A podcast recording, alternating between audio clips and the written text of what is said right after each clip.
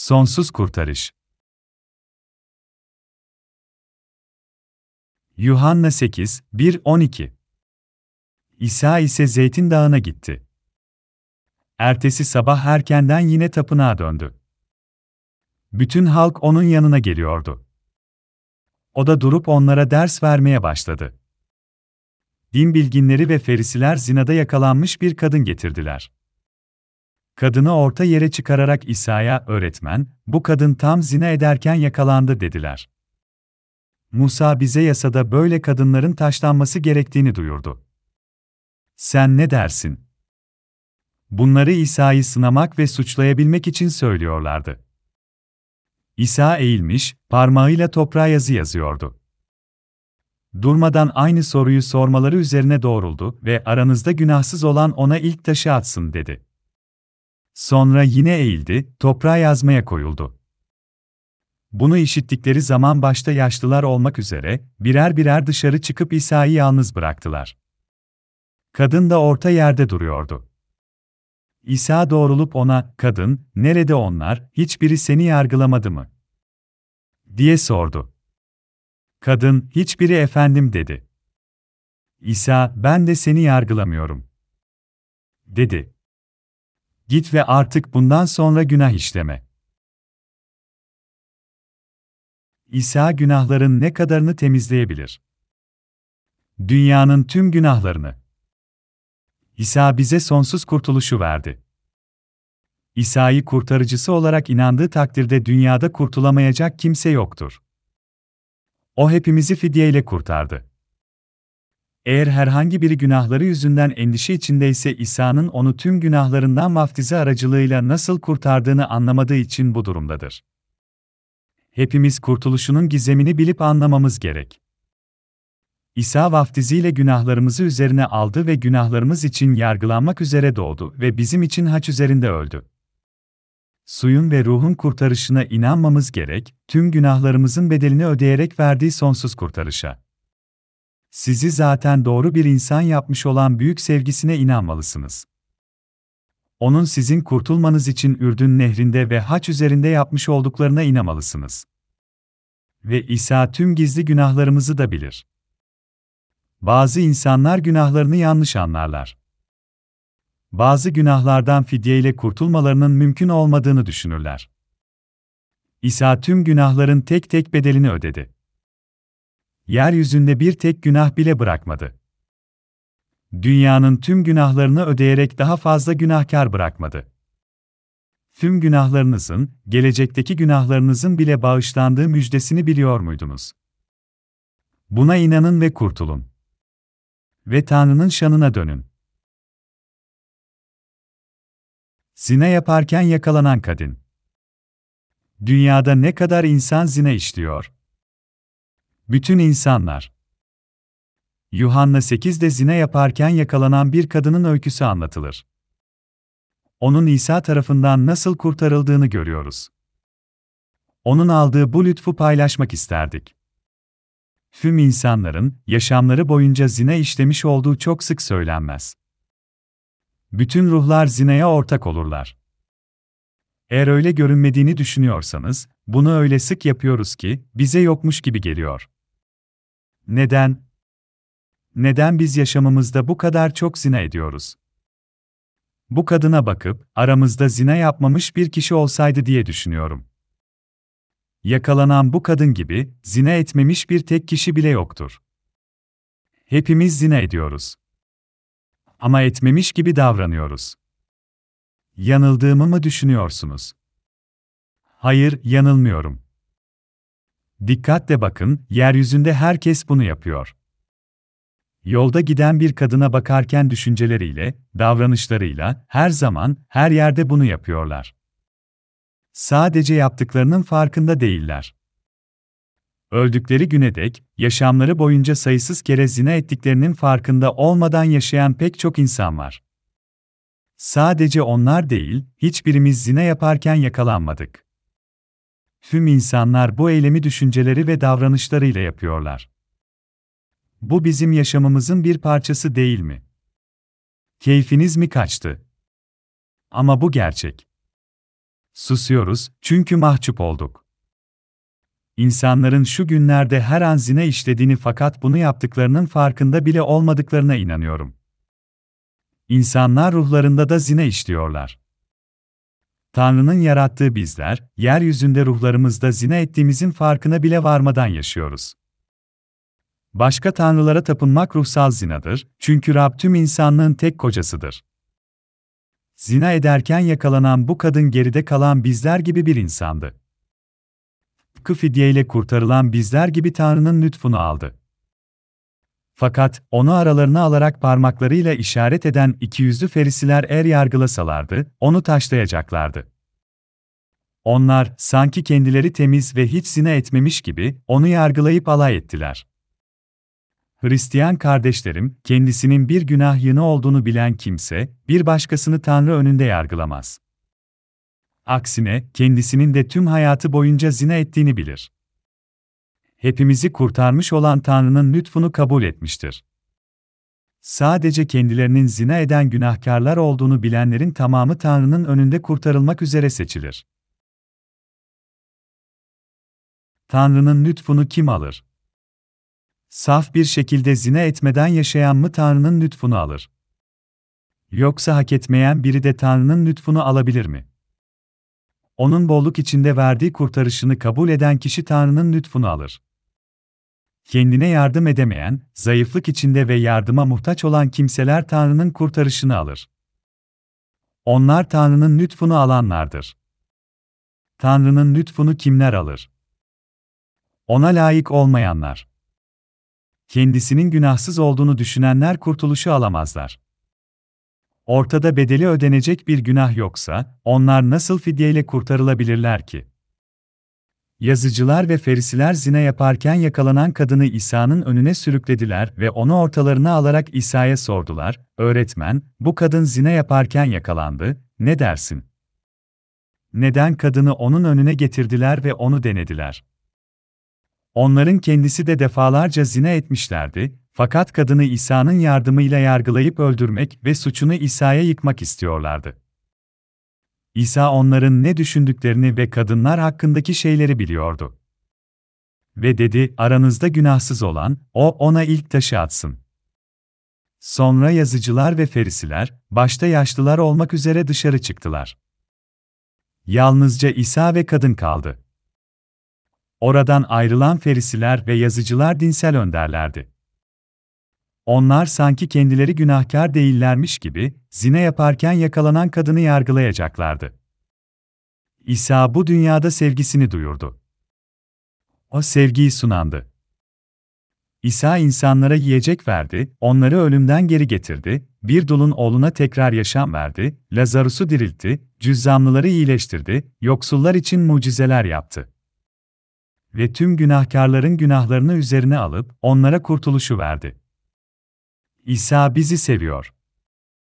O her şeyi yapabilecek güce sahip olan tek kişidir. Fakat ferisiler ve yazıcılar onu düşmanları olarak görüyorlardı. Bu yüzden kadını onun karşısına çıkarıp onu denediler. Sordular, öğretmen, Musa, yasada böyle yapan kadınların taşlanmasını buyurdu. Sen ne dersin? Onlar, onun taşlanmasını söyleyeceğini sanıyorlardı. Neden? Eğer Tanrı'nın yasasında yazılana göre birini yargılıyorsak, zine yapan her insan istisnasız taşlanarak öldürülmelidir. Hepsi taşlanarak öldürülmelidir. Ve bunların tamamı cehenneme giderler. Günahın karşılığı ölümdür. Fakat İsa onlara taşlamalarını söylemek yerine şunu dedi, aranızda hiç günah işlememiş olan, ilk taşı o atsın. Tanrı bize neden 613 maddelik bir yasa verdi? Günahkar olduğumuzu anlamamızı sağlamak için. Yasa öfkeye neden olur. Tanrı kutsaldır ve onun yasası da kutsaldır. Bu kutsal yasa bize 613 madde ile geliyor. Tanrı 613 maddelik bu yasayı bize günahkar ve eksik yaratıklar olduğumuzun bilincine varalım diye verdi. Yasa bize kurtulabilmek için Tanrı'nın lütfunu aramamız gerektiğini öğretiyor. Bunu anlamayıp sadece ne yazdığı hakkında düşünmüşsek, zina yaparken yakalanan kadın gibi hepimizin taşlanarak öldürülmesi gerekirdi. Yasanın gerçeğini bilmeyen yazıcı ve ferisiler kadını ve belki de bizi taşalayabileceklerini düşünebilmişlerdi. Bu yardıma muhtaç kadına kim ilk taşı atabilirdi? O zina yaparken yakalanmış olsa bile, yeryüzünde kimse bu taşı ona fırlatamaz. Bu kadın ve her birimiz yasaya göre yargılanmış olsaydık, bizim de bu kadın kadar korkunç bir yargıyı almamız gerekecekti. Fakat İsa, biz günahkarları, günahlarımızdan ve bu kesin yargıdan kurtardı. Eğer Tanrı'nın yasası yazılmış olduğu gibi tam olarak uygulansaydı, bu günahlarımızda aramızda kim sağ kalabilirdi? Her birimizin sonu ayrı ayrı cehennem olurdu. Fakat yazıcılar ve ferisiler yasayı sadece yazıldığı gibi anlıyorlardı. Eğer Tanrı'nın yasası tam olarak uygulansaydı, emin olun, kesinlikle yargılayan kişiyi, yargıladığı kişi gibi öldürürdü. Tanrı'nın yasası, insanlara günahlarını görebilmeleri için verildi. Fakat onlar anlayamadıkları ve uygulayamadıkları için acı çektiler. Günümüzde ferisiler, kutsal kitapta anlatılan ferisiler gibi yasayı sadece yazılmış olduğu şekliyle alıyorlar. Onların Tanrı'nın lütfunu, adaletini ve gerçeğini anlamaları gerekiyor. Kurtulmuş olmaları için kurtarışın müjdesinin onlara öğretilmesi gerekiyor. Ferisiler, yasa bize böyle yapanların taşlanmasını emrediyor. Sen ne dersin? diye sordular. Sorarken kendilerinden emin olarak taşları ellerinde tutuyorlardı. İsa'nın bu konuda söyleyecek bir şeyi olamayacağından emin olduklarını sanıyorlardı. İsa'nın bu yemi yutmasını bekliyorlardı. İsa yasaya göre yargılamış olsaydı, o da onlar tarafından taşlanacaktı. Onlar ikisini de taşlamak niyetindeydi. Kadını taşlamamalarını söyleseydi, İsa'nın Tanrı'nın yasasını reddettiğini söyleyip, küfür ettiği için taşlayacaklardı. Ne korkunç bir komplo. Fakat İsa aşağı eğilip, toprağa parmağıyla bir şeyler yazdı. Onlar sormaya devam ettiler. Ne dersin? Toprağa ne yazıyorsun? Sorumuza cevap ver, ne diyorsun? Parmaklarıyla İsa'yı işaret edip onu usandırmaya devam ettiler. İsa ayağa kalktı ve onlara aralarında hiç günah işlememiş olanın ilk taşı atmasını söyledi. Sonra tekrar eğildi ve toprağa yazmayı sürdürdü. Onlar bunu duyunca kendi vicdanları tarafından suçlanarak yaşlılar başta olmak üzere birer birer oradan ayrıldılar. İsa yalnız kaldı. Kadın da orta yerde duruyordu. Aranızda günahsız olan ona ilk taşı atsın. Günahlar nerede kayıtlıdır? Yüreğimizdeki levhada ve yaşam kitabında. İsa onlara aranızda günahsız olan ona ilk taşı atsın, dedi ve toprağa yazı yazmaya devam etti. Sonra yaşlılardan bazıları uzaklaşmaya başladılar. Daha fazla günah işlemiş olan yaşlılar ilk önce ayrıldılar. Genç olanlar da aynı şekilde ayrıldılar. Gelin, İsa'nın aramızda olduğunu ve bizim de kadının etrafında durduğumuzu düşünelim İsa'nın, bize, aramızda günahsız olan birinin ilk taşı atmasını söylediğini düşünelim. Ne yapardınız? İsa toprağa ne yazıyordu? Bizi yaratan Tanrı günahlarımızı iki ayrı yere yazdı. İlk önce, günahlarımızı yüreğimizdeki levhalara yazdı. Yahuda'nın suçu demir kalemle, elmas uçla yazıldı, yüksek tepeler üzerinde, yeşil ağaçlar yanındaki mezbahlarını ve aşerlerini oğulları anarken onların yürek levhasına ve mezbahlarınızın boynuzlarına oyuldu. Yeremya 17.1 Tanrı, bizi simgeleyen Yahuda aracılığıyla, bize sesleniyor. İnsanlığın günahları demir kalemle, elmas uçla kazınıyor. Onlar yüreğimizin levhalarına kaydediliyor. İsa eğilip toprağa insanların günahkar olduğunu yazdı.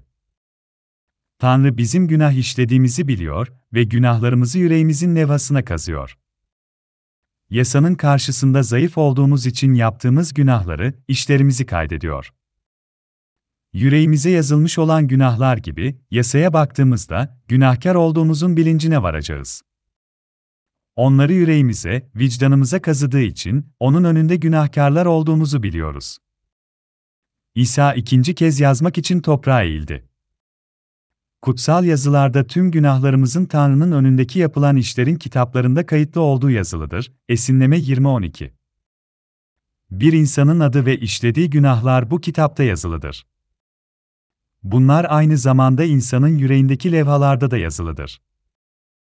Günahlarımız iki kere hem yüreğimizdeki levhalara hem de yapılan işlerin kitaplarına kayıtlıdır. Günahlar, genç ya da yaşlı insanın yüreğindeki levhalara kaydedilir. Onların neden İsa'nın önünde kendi günahlarına bakmak için bir şey söylemediklerini açıklıyor. Kadını taşlamaya kalkışan her kimse, onun sözü önünde aciz kalacaktı. Ki ayrı yere yazılmış olan günahlarımız ne zaman silinir? Suyun ve İsa'nın kanının kurtuluşunu yüreklerimizde kabul ettiğimizde. Kurtuluşu kabul ettiğinizde, yapılan işlerin kitabındaki günahlarınız silinir ve adınız yaşam kitabına yazılır. Yaşam kitabında adları bulunanlar cennete giderler. Onların, Tanrı'nın krallığı için yapmış oldukları iyi işler ve şeyler ve dürüstlükleri de yaşam kitabında yazılıdır. Onlar cennete kabul edilirler.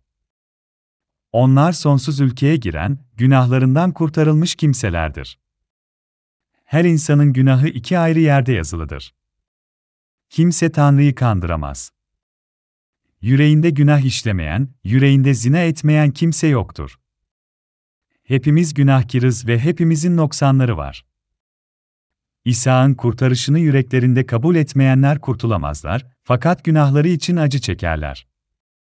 Kendilerinden emin değildirler. Tanrı'dan korkarlar, günahları yüzünden Tanrı'nın ve insanların önünde korkarlar. Fakat suyun ve ruhun kurtarışının müjdesini yüreklerinde kabul ettikleri zaman yüreklerindeki levhada ve yapılan işlerin kitabında yazılı olan tüm günahları tertemiz silinir.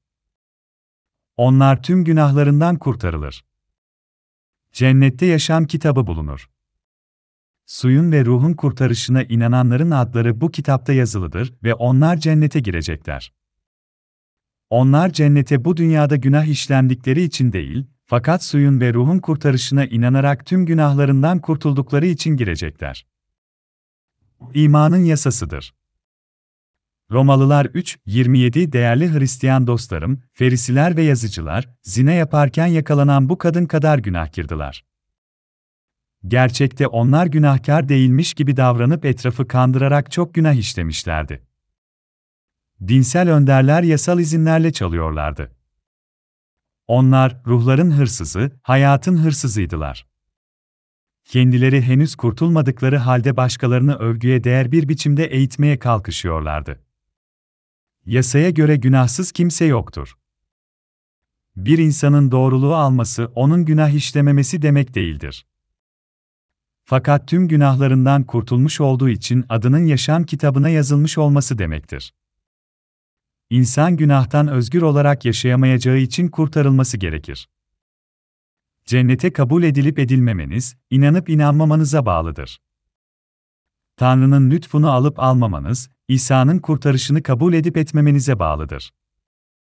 Yakalanan kadına ne olmuştu? Ölmeyi hak ettiğini bildiği için orada gözleri kapalı öylece duruyordu.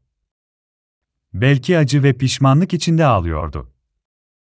Ölümle yüzleşince insanlar kendiliğinden namuslu olurlar. Tanrım, bu durumda ölmem gerekiyor. Ruhumu ellerine al ve bana acı. Bana acı, İsa. Kurtarışının sevgisi için İsa'ya yalvardı. Tanrım, beni yargılarsan, yargılanacağım ve benim günahsız olduğumu söylersen, günahlarım silinecek. Sana bırakıyorum. Belki de bunları söylüyordu. Her şey İsa'ya bırakıldı. Kadın İsa'nın karşısına çıkarıldığında, hata yaptım, lütfen işlediğim bu zina suçunu bağışla demedi. Beni günahlarımdan kurtar. Beni günahtan satın alırsan, kurtulmuş olacağım. Bunu yapmazsan cehenneme gideceğim. Senin kurtarışına ihtiyacım var. Tanrı'nın sevgisine ve bana olan merhametine ihtiyacım var. Kadın gözlerin kapayıp günahlarını itiraf etti. İsa ona sordu, seni suçlayanlar nerede? Hiç kimse seni yargılamadı mı? Kadın yanıtladı, hayır efendim. Ve İsa ona dedi, ben de seni yargılamıyorum. İsa, onu yargılamadı, çünkü zaten onun günahlarını Ürdün nehrindeki vaftiziyle almıştı. O zaten kurtulmuştu. Artık İsa'nın kadını günahları için yargılamasına gerek yoktu. Ben de seni yargılamıyorum, dedi. Kadın İsa tarafından yargılandı mı? Hayır. Bu kadın, İsa'nın kurtarışı aracılığıyla kutsandı. Tüm günahlarından kurtarıldı. Rabbimiz İsa bize tüm günahlarımızın bedelini ödediğini ve bunun bize doğruluk olduğunu söylüyor. Bunu kutsal kitapta söylüyor. Ürdün nehrinde vaftiz olarak üzerine aldığı günahlarımızın bedelini haç üzerinde ölerek ödedi. Onun vaftizinin kurtarışına ve haç üzerindeki adaletine inanan herkesi kurtardığını açıkça bize söylüyor. İsa'nın yazılı sözlerine ve bu sözleri tutmaya ihtiyacımız var. Bu kurtarışta hepimiz kutsanmış olacağız. Tanrım, senin önünde hiçbir değerim ve doğal yeteneğim yok. Sana günahlarımdan başka gösterecek bir şeyim yok. Fakat İsa'nın benim kurtuluşumun efendisi olduğuna inanıyorum. Ürdün nehrinde vaftiz olarak günahlarımı üzerine aldı ve haç üzerinde bunun bedelini ödedi. Benim günahlarımı vaftizi ve kanıyla aldı. Sana inanıyorum, Rabbim. Burada nasıl kurtulduğunuz anlatılıyor. İsa bizi yargılamadı, o bize Tanrı'nın çocukları olma hakkını verdi. Suyun ve ruhun kurtarışına inanan herkesin günahlarını aldı ve onları doğru kıldı. Sevgili arkadaşlar, bu kadın fidyeyle kurtarıldı. Zina yaparken yakalanan bu kadın İsa'nın önünde, onun kurtarışıyla kutsandı. Biz de bu şekilde kutsanabiliriz.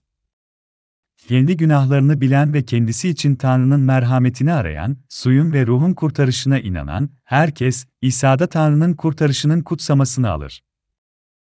Günahlı olan kurtarışı alır.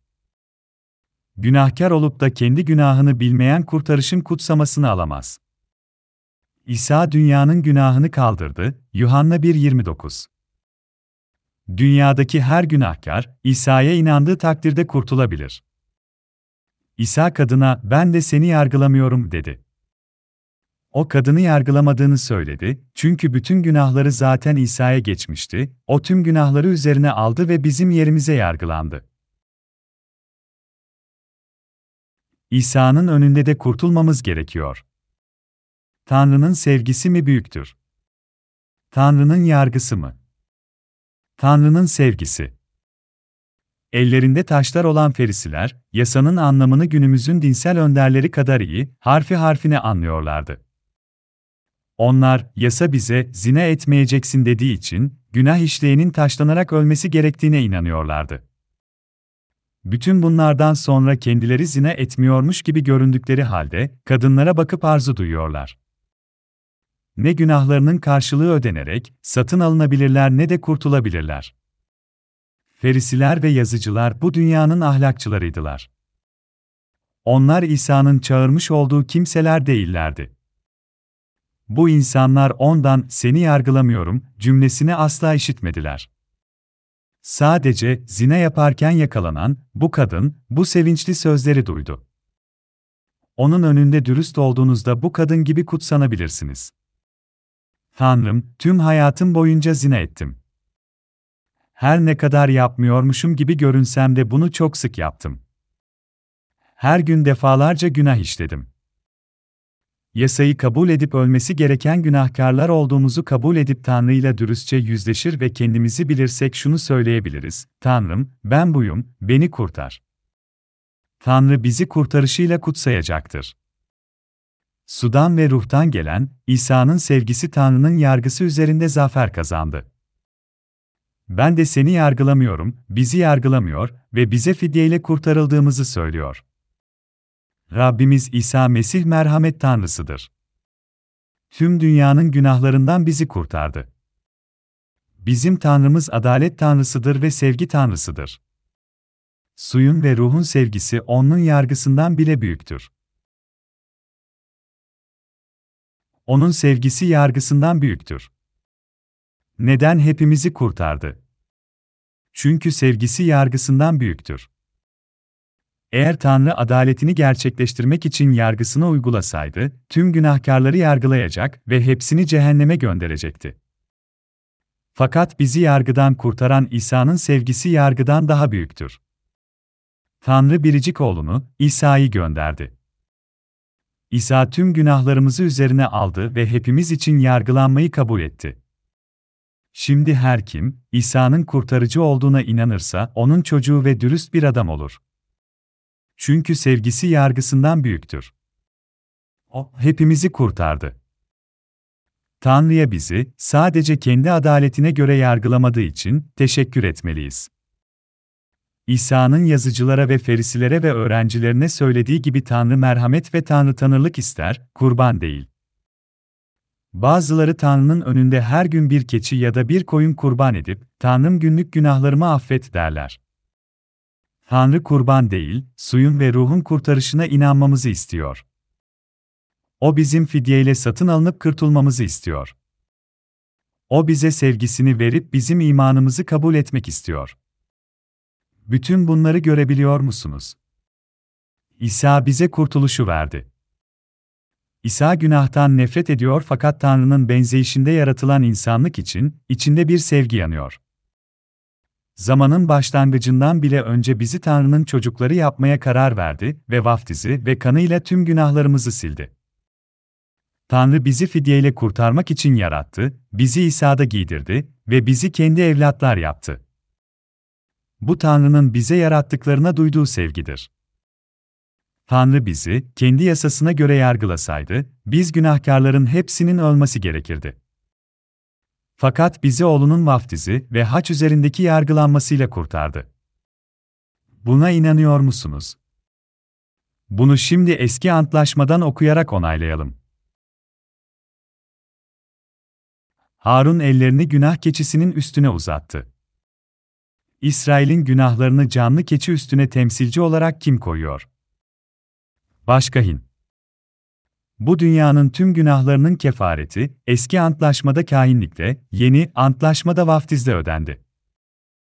Eski antlaşmada İsrail'in yıl boyunca işlediği günahların kefareti için başkahin ellerini lekesiz bir keçinin üzerine koyuyordu.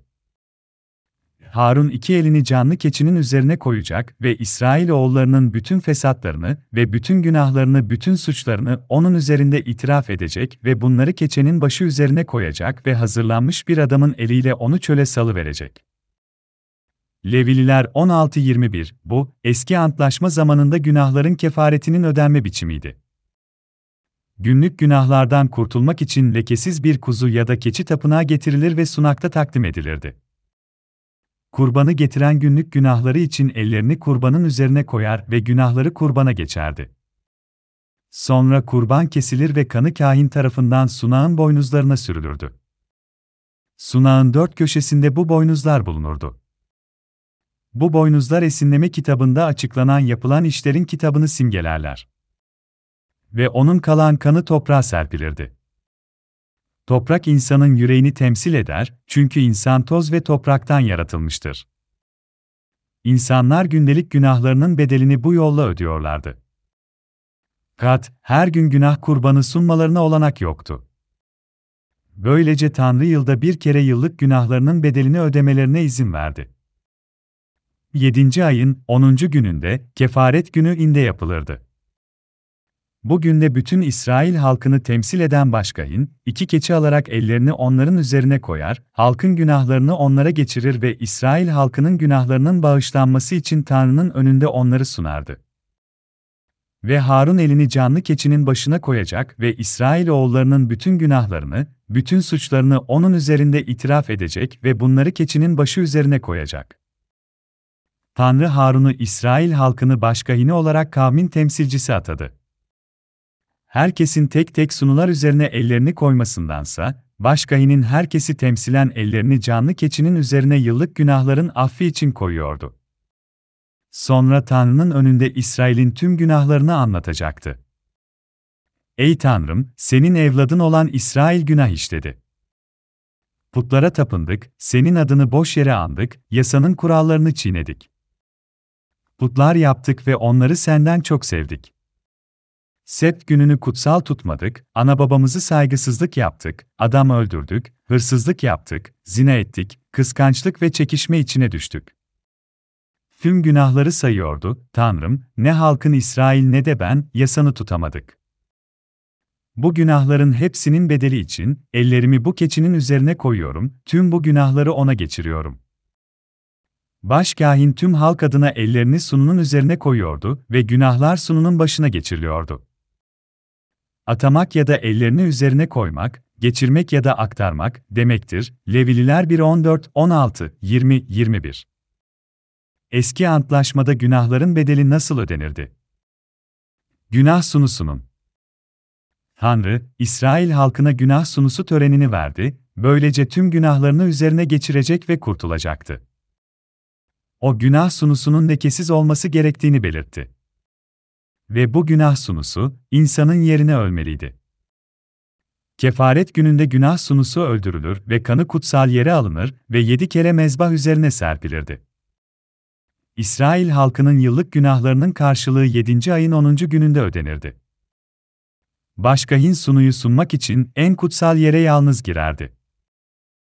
Fakat halk dışarıda, başkahinin giysisinin kolunda bulunan altın zillerin mezbaha yedi kere kan serpilirken çalmasını dinlemek için toplanırdı. Sonra halk tüm günahlarının bağışlanmasıyla sevinirdi. Altın zillerin sesi, neşeli haberin sesiydi. İsa'nın belli kişileri sevdiği ve sadece onları kurtardığı doğru değildir. İsa bütün dünyanın günahlarını tek bir seferde vaftiziyle kaldırdı. Hepimizi bir defada kurtarmak istedi. Günahlarımızın bedeli her gün yeniden ödenmiyor. Günahların kefareti tek bir seferde ödendi. Eski antlaşmada kefaret kahinlik aracılığıyla ve günah sunusuyla veriliyordu. Harun, ellerini tüm halkın önünde keçinin üzerine koyuyor ve halkın yıl boyunca işlediği günahları sıralıyordu. Herkesin gözü önünde günahları keçiye geçiriyordu. Sonra halkın günahları nereye gidiyordu? Hepsi keçiye geçiyordu. Sonra keçi hazırlanmış bir adamla çöle gönderiliyordu. Keçi halkın günahlarıyla birlikte suyun ve yeşilliğin bulunmadığı çöle götürülüyordu. Sonra keçi kızgın güneşin altında yolunu şaşırıp en sonunda da ölüyordu. Keçi İsrail'in günahları için öldü. Bu Tanrı'nın sevgisidir. Bu Tanrı'nın günahtan kurtaran sevgisidir.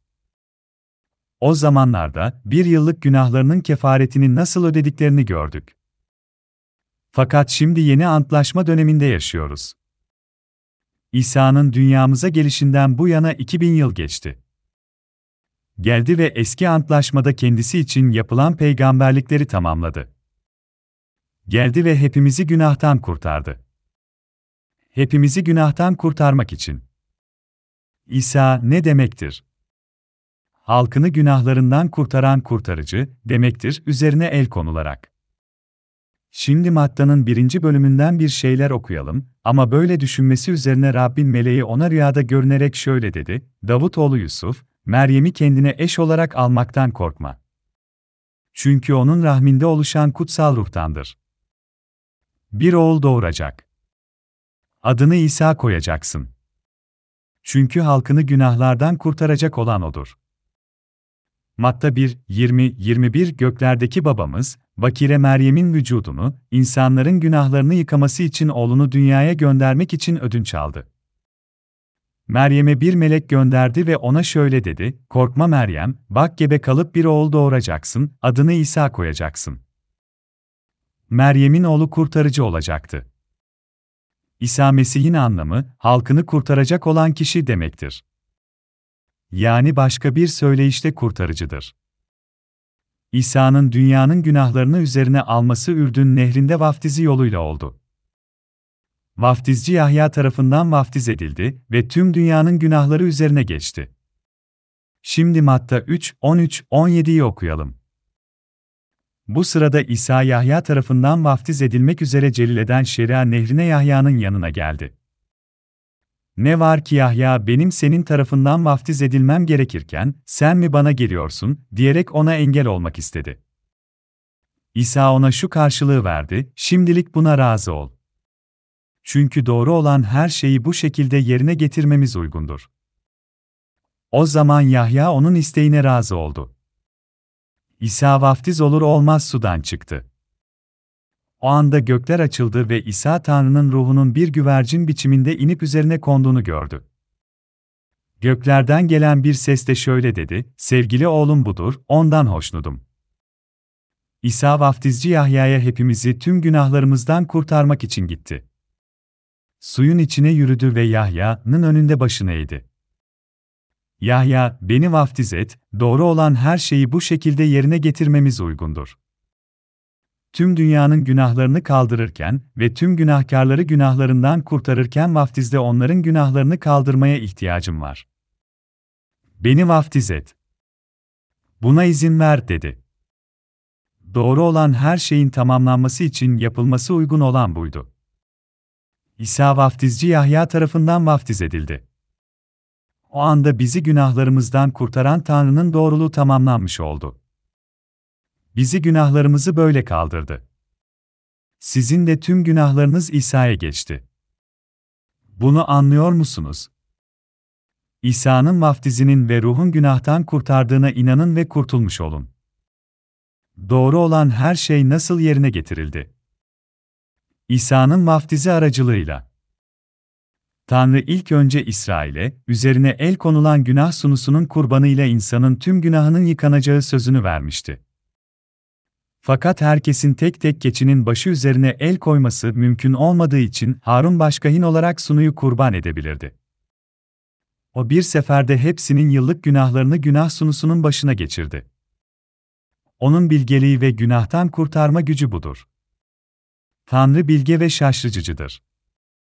Oğlu İsa'yı dünyamızı kurtarmak için gönderdi. Böylece günah sunusu hazır oluyordu.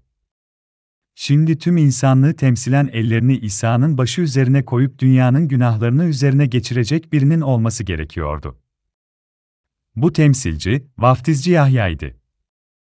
Matta 11, 11'de Tanrı İsa'nın önüne insanlığın temsilcisini gönderiyordu. O insanlığın son başkahini olan vaftizci Yahya'ydı. O insanların tek temsilcisiydi. O Yahya'yı tüm yaratılışın temsilcisi olarak İsa'yı vaftiz edip, insanların günahlarını üzerine geçirebilsin diye gönderdi. Dünyadaki 6 milyar insan şimdi İsa'ya gidip kendi günahlarını üzerine geçirmek için ellerini onun başına koysalardı, kafası ne hale gelirdi dersiniz. Dünyadaki 6 milyardan fazla insanın ellerini İsa'nın üzerine koymak zorunda olmaları hoş görünmezdi aşırı istekli bazı insanların ellerin fazla bastırmaları İsa'nın saçlarının dökülmesine bile neden olabilirdi. Tanrı bilgeliğiyle vaftizci Yahya'yı bizim temsilcimiz olarak atadı ve dünyanın günahları İsa'nın üzerine bir seferde geçti. Matta 3, 13, 17'de anlatıldığı gibi, İsa Celile'den Şeria nehrine, Yahya'nın yanına vaftiz olmak için geldi. İsa 30 yaşındayken oldu. İsa doğduktan 8 gün sonra sünnet edildi. Sünnetten bu olaya kadarki döneme ait çok az olay kaydedilmiş bulunuyor. Gerçekte, İsa'nın eski antlaşmayı tamamlayan göksel başkahin olarak gelmesi için 30 yaşına kadar beklemesi gerekiyordu. Tesniye kitabında Tanrı Musa'ya, başkahinin, başkahinlik görevine başlaması için en az 30 yaşında olması gerektiğini söyler. İsa göksel başkahindir. Buna inanıyor musunuz? Yeni Antlaşmada Matta kitabı 3, 13, 15'te der ki, İsa Yahya tarafından vaftiz edilmek üzere Celile'den Şeria nehrine, Yahya'nın yanına geldi. Ne var ki Yahya? Benim senin tarafından vaftiz edilmem gerekirken, sen mi bana geliyorsun? Diyerek ona engel olmak istedi. Kim insanların temsilcisidir? Vaftizci Yahya kim göklerin temsilcisidir? Mesih İsa. Temsilcilerin karşılaşması. Kim daha üstündür? Kuşkusuz, göklerin temsilcisi. O günlerin dinsel önderlerine sizi engerek soyu. Tövbe edin. diye bağırırken çok sert olan vaftizci Yahya, birdenbire İsa'nın karşısında alçak gönüllülükle, benim senin tarafından vaftiz edilmem gerekirken, sen mi bana geliyorsun? Diyor. İsa ona şimdilik razı ol. Çünkü doğru olan her şeyi bu şekilde yerine getirmemiz uygundur. Dedi. İsa, yeryüzüne Tanrı'nın doğruluğunu yerine getirmek için geldi ve vaftizci Yahya tarafından vaftiz edilmesiyle bu yerine gelmiş oldu. O zaman Yahya onun isteğine razı oldu İsa vaftiz olur olmaz sudan çıktı, o anda gökler açıldı ve İsa Tanrı'nın ruhunun güvercin biçiminde inip üzerine konduğunu gördü. Göklerden gele bir ses de şöyle dedi, sevgili oğlum budur, ondan hoşnudum. Burada vaftiz olduğunda neler olduğu anlatılıyor. O vaftizci Yahya tarafından vaftiz edilince cennetin kapıları açıldı ve tüm dünyanın günahlarını kaldırdı. Vaftizci Yahya'nın ortaya çıktığı o günlerden bu yana göklerin egemenliği zorlu bir şekilde gelişiyor, zorlu kişiler de onu ele geçirmeye çalışıyor. Matta 11-12 tüm peygamberlikler ve Tanrı'nın yasası vaftizci Yahya'ya önceden bildirildi. Vaftizci Yahya'nın ortaya çıktığı o günlerden bu yana göklerin egemenliği zorlu bir şekilde gelişiyor, zorlu kişiler de onu ele geçirmeye çalışıyor. Onun vaftizine inanan herkes göklerin egemenliğine istisnasız girebilir. Ben de seni yargılamıyorum. Neden İsa haçta yargılandı? Çünkü bütün günahları üzerine aldı. İsa vaftizci Yahya tarafından vaftiz edildi ve tüm dünyanın günahlarını kaldırdı. Ve daha sonra kadına, ben de seni yargılamıyorum dedi. Kadını yargılamadı, çünkü Ürdün nehrinde dünyanın bütün günahlarını üzerine aldı ve bu günahlar için kadının değil, İsa'nın yargılaması gerekiyordu. İsa dünyanın tüm günahını sildi. Günahın karşılığı ölüm olduğu için, acı çekerek haçta dayanmak zorunda olmasının ne kadar korkunç olduğunu görebiliriz sanırım. Zeytinlik Dağı'nda üç kere Tanrı'ya bu yargıyı kendisinden uzaklaştırması için dua etti. İsa, insani bir bedene sahipti, bu yüzden acıdan korkması anlaşılabilir. Yargının, yerine gelmesi için İsa'nın kanının akması gerekiyordu. Eski antlaşmada sadece günah sunusun kanı, günahın karşılığını ödemek üzere akıtılır. Onun haçta kurban edilmesi gerekiyordu. O zaten tüm dünyanın günahını üzerine almıştı ve bizim günahtan kurtulmamız için haçta yaşamını vermesi gerekiyordu. Tanrı'nın önünde yargılanması gerektiğini biliyordu. İsa yüreğinde hiç günah işlemedi. Fakat vaftiziyle günahlarımız onun üzerine geçtiği için şimdi Tanrı'nın kendi oğlunu yargılaması gerekiyordu. Böylece ilk önce Tanrı'nın adaleti yerine gelmiş oldu ve ikinci olarak bizim günahtan kurtulmamız için bize kendi sevgisini sundu. Bu nedenle İsa'nın haç üzerinde yargılanması gerekiyordu. Ben de seni yargılamıyorum, ben de seni kınamıyorum, kasıtlı ya da değil, bilerek ya da bilmeyerek, tüm günahlarımızın Tanrı tarafından yargılanması gerekir. Tanrı bizi değil, vaftiziyle tüm günahlarımızı üzerine alan İsa'yı yargıladı. Tanrı merhameti ve sevgisi yüzünden günahkarları yargılamak istemedi. Vaftizi ve haç üzerinde akan kanı bizim için günahtan kurtaran sevgisidir. Çünkü Tanrı dünyayı öyle çok sevdi ki, biricik oğlunu verdi. Öyle ki ona iman edenlerin hiçbiri mahvolmasın ama sonsuz yaşama kavuşsun. Yuhanna 3.16 Biz bu yolla onun sevgisini bilebiliriz. İsa zina yaparken yakalanan kadını yargılamadı. O zina yaparken yakalandığı için günahkar olduğunu biliyordu. O günahı sadece yüreğinde değil bedeninde de taşıyordu günahını inkar etme şansı yoktu. Fakat o, İsa'nın tüm günahlarını aldığına inandığı için kurtulmuş oldu. İsa'da günahtan kurtulacağımıza inanırsak kurtulacağız. İnanın. Bu bizim kendi iyiliğimiz içindir. En kutsal olan kimdir? Hiç günah işlememiş olan kişi. Tüm insanlar günah işler. Her insan zina eder. İnsanlar, kendi günahları için yargılanmıyorlar. Hepimiz günahkarız ama İsa Mesih'in günahtan kurtaracağına inanan kimseler yüreklerinde günahsızdırlar. İsa'nın kurtarışına inanan kişi en mutlu insandır. En kutsanmış kişi, tüm günahlarından kurtarılıp İsa'da doğruluğu alan kişidir. Tanrı Romalılara mektup 4, 7'de bize mutluluktan söz ediyor, suçları bağışlanmış, günahları örtülmüş olanlar ne mutlu. Öleceğimiz ana dek günah işliyoruz. Tanrı'nın önünde saygısız ve kusurluyuz. Yasasından haberdar olduğumuz halde günah işlemeye devam ediyoruz. Bizler çok zayıfız. Fakat Tanrı biricik oğlunun kanı ve vaftiziyle bizi kurtardı. Ve sonra bize, sana ve bana, artık daha fazla günah işlememizi ve onun önünde doğru olduğumuzu söyledi. Bize onun çocukları olduğumuzu söyledi. Suyun ve ruhun müjdesi günahtan kurtuluşun müjdesidir. Buna inanıyor musunuz? Bu müjdeye inananları Tanrı, doğru, günahtan kurtulmuş olan kendi çocukları olarak adlandırıyor. Bu dünyadaki en mutlu kişi kimdir? İnanan ve günahtan kurtulmuş olandır. Sen kurtuldun mu? İsa senin günahlarını almayı ihmal mi etti? Hayır. O vaftiziyle senin bütün günahlarını aldı. Buna inan. İnan ve bütün günahlarından kurtul. Gelin Yuhanna 1, 29'u okuyalım. Yalnızca süpürgeyle üpürülmüş gibi. İsa günahların ne kadarını kaldırabilir? Dünyanın bütün günahlarını. Yahya ertesi gün İsa'nın kendisine doğru geldiğini görünce şöyle dedi. İşte dünyanın günahını ortadan kaldıran Tanrı kuzusu, Yuhanna 1.29. İşte, dünyanın günahını ortadan kaldıran Tanrı kuzusu. Vaftizci Yahya Ürdün nehrinde tüm dünyanın günahını İsa'ya geçirdi. Ertesi gün İsa'nın dünyanın günahını ortadan kaldıran Tanrı kuzusu olduğuna tanıklık etti.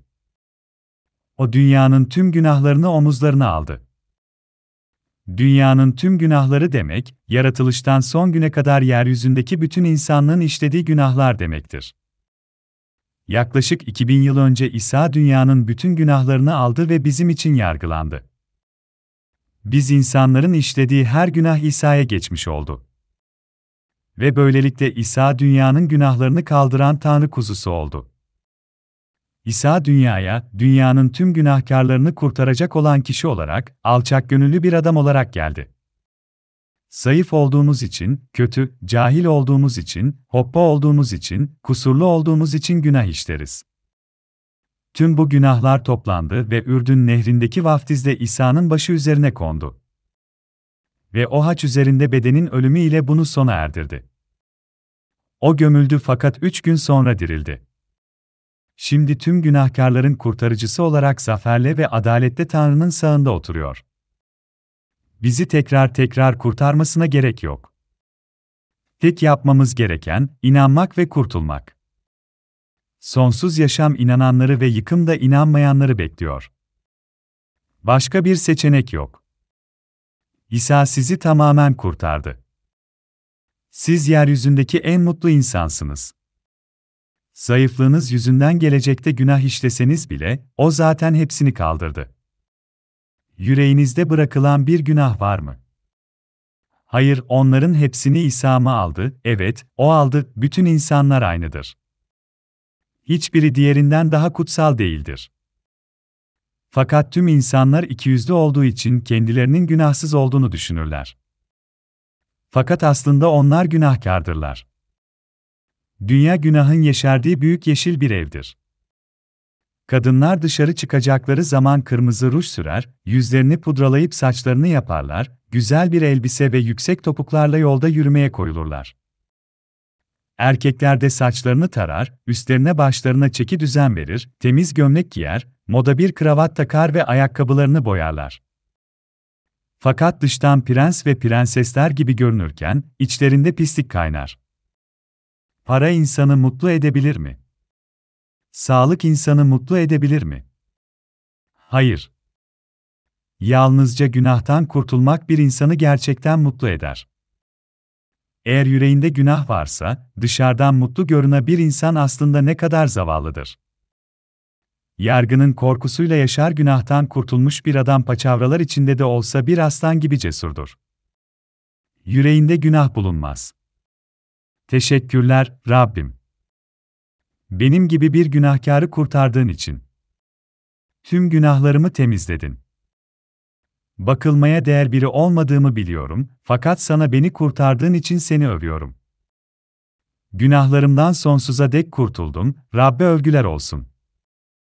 Kurtulmuş bir insan gerçekten mutludur. Kurtarışın lütfuyla kutsanmış bir insan gerçekten mutlu bir insandır. İsa, dünyanın günahlarını kaldıran Tanrı kuzusu olarak tüm günahlarımızı aldı. Biz günahsızız. Bizim için kurtarışı haçta tamamladı. Sizin ve benim günahlarımız da bu dünyanın günahlarının içinde olduğu için biz kurtulduk. Tanrı'nın isteği uyarınca. İsa Mesih'te yüreğimizde günah bulunabilir mi? Hayır bulunmaz.